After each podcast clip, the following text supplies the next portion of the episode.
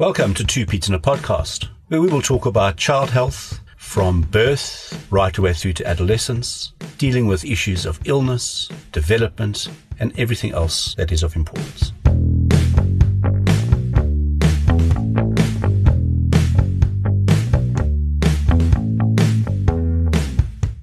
Good day and welcome to Two Peds in a Podcast. This is episode 21 in our symptoms series.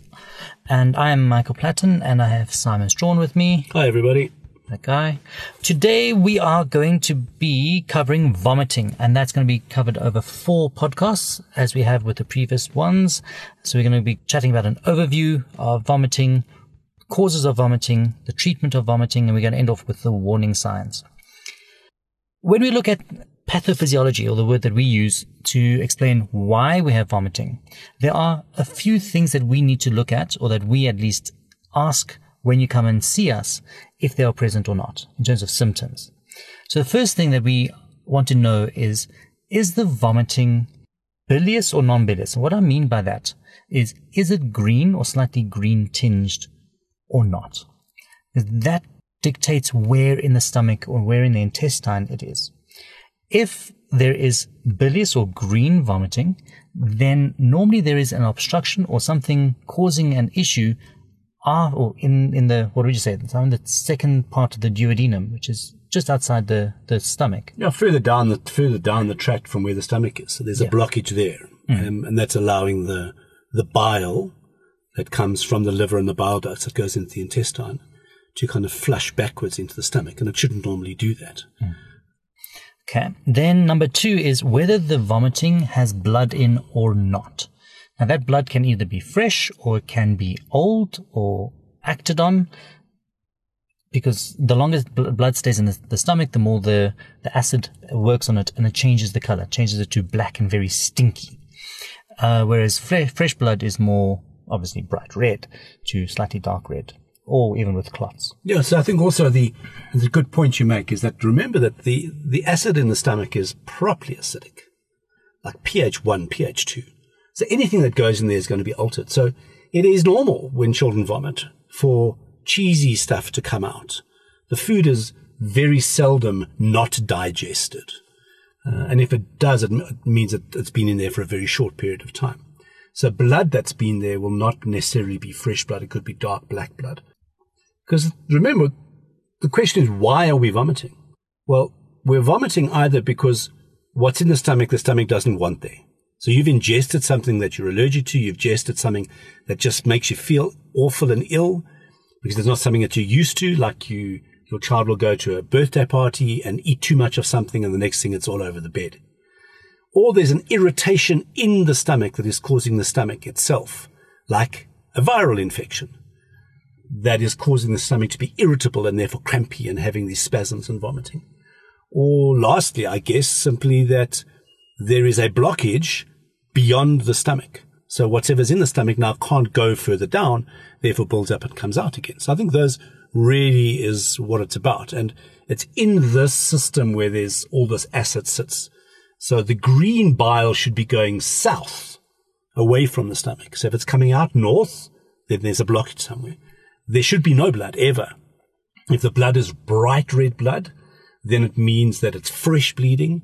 Whereas if it's dark black blood, it means it's been there for a while. So it, is important to look at those two things uh, in terms of what, when your child is vomiting, is it just food that's coming out? Is it green stuff that's coming out? Is it black stuff that's coming out?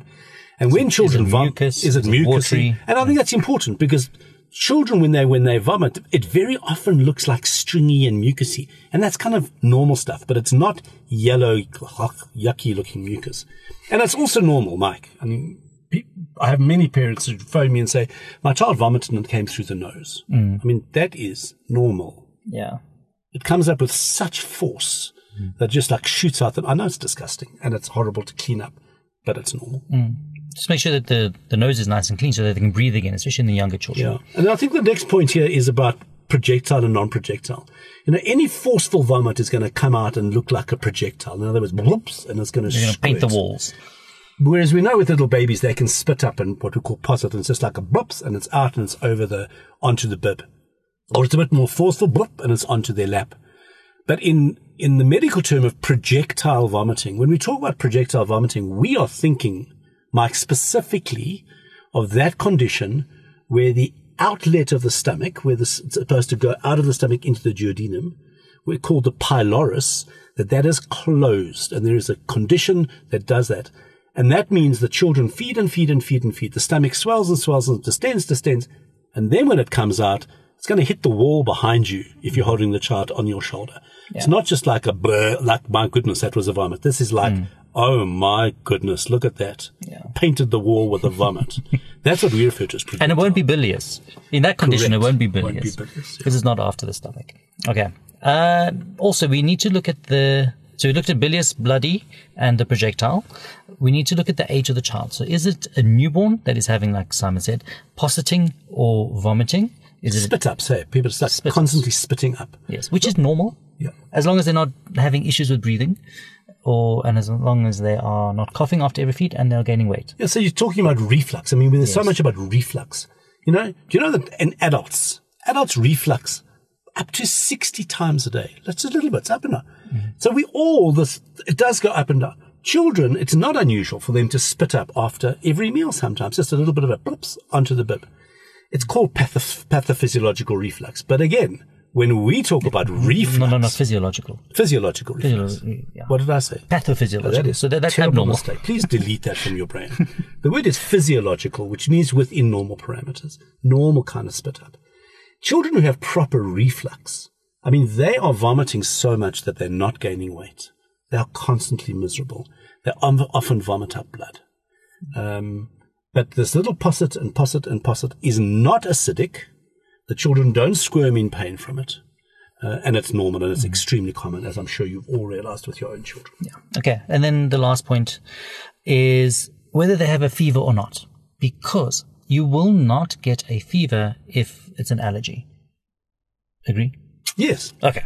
Uh, you will not get a fever if it's motion sickness, if they don't have an infection. So you, you should not get a fever if it's this pyloric stenosis that we were talking about.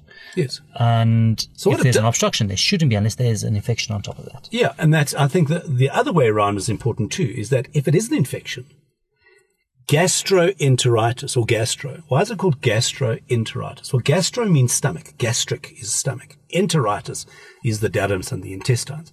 And it's common with these children. For the virus, they get the virus into their system through their mouth. So it's going to irritate the tummy first, the gastric part. So they will vomit and they generally have a fever with it. Then the vomiting settles and it goes down and causes the rest of the runny tummies, etc. So if your child does have vomiting with fever, it, it is, may just be part of the gastroenteritis. But the point is, there are other infections outside of the tummy area that can cause fever with vomiting. And that's the meningitis, encephalitis. Yeah. And that's what we're going to go into with our next podcast. Exactly. So I think that's, mm. th- those are the important things. Uh, are there anything about any other ages that are specific? I think the important things here about age groups is really that it's very common in the neonatal period. And if your child, if your older child vomits, just to have a look at it and go, did they jiggle around too much? Were they too busy after a meal? Did they stuff themselves with stuff they shouldn't have done? Uh, and then, as we've said before, what are the other symptoms going on with it in terms of, because the, um, the questions we've asked about the green and the bloody and the, I think its frequency of vomiting is important too. Mm. And, and is it spontaneous or not? Is it related to food or not? So what do you mean by spontaneous? Do you do something that causes them to vomit? Okay. So are they just sitting there doing nothing? They haven't had anything to eat or drink for an hour and then they just vomit. And then what is that? Serious or not serious? That's in very more serious. I, I think it's more serious. Do you agree or not? Because I, I think that if you're stimulating something or like you're giving them food and giving them water in an already irritated stomach, they're going to be vomiting. Yeah. If you're not stimulating them and there's nothing going on inside, and then they vomit, then it's something that says, okay, we need to check to see yeah. what's going on. Okay. Yeah. So I just think the point is that if if your child is starting to vomit, have a look at these things and just have a look at what's happened in the preceding hours. Think about what's happened in the family. You know, has somebody else had a bit of an upset tummy? Have you just come back from a party? Have you eaten something that you bought out somewhere? Have you eaten something the child hasn't eaten before? Does the child have a distended tummy? Does it? So in terms of this Is it something that is coming out because your body doesn't want it in? Is it because there's a blockage? Is the vomiting green? I think you need to look at the that whole the word with pathophysiology. You need to package this whole thing and try and understand why is my child mm. vomiting. Yeah. I think that's what we're trying to get across here. Let's get mm. try and say let's think along those lines Yeah. when your child starts to vomit, because then you'll be able to go right. I need to be a little bit more observant, and then we'll give you mm. more info in the next series about what we do about it. I think that's about it. If your children have allowed you to, thanks for listening. Thank you. Bye bye.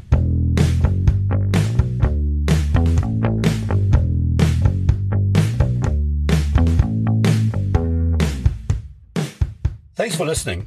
If you found this of value, please be sure to sign up to our email list at www.care4kids.co.za, and that's the numeral 4, and subscribe in your favorite podcast app or follow us on Facebook At Two Pete in a Podcast. at Two Peds in a Podcast. TWO, not the numerical two. This is our disclaimer. The information we have given you in this podcast is our own personal professional opinion. We're giving it to you for your own information. Please don't use it to treat yourself or to treat anybody else. Rather, go and see your own medical healthcare provider and follow their advice.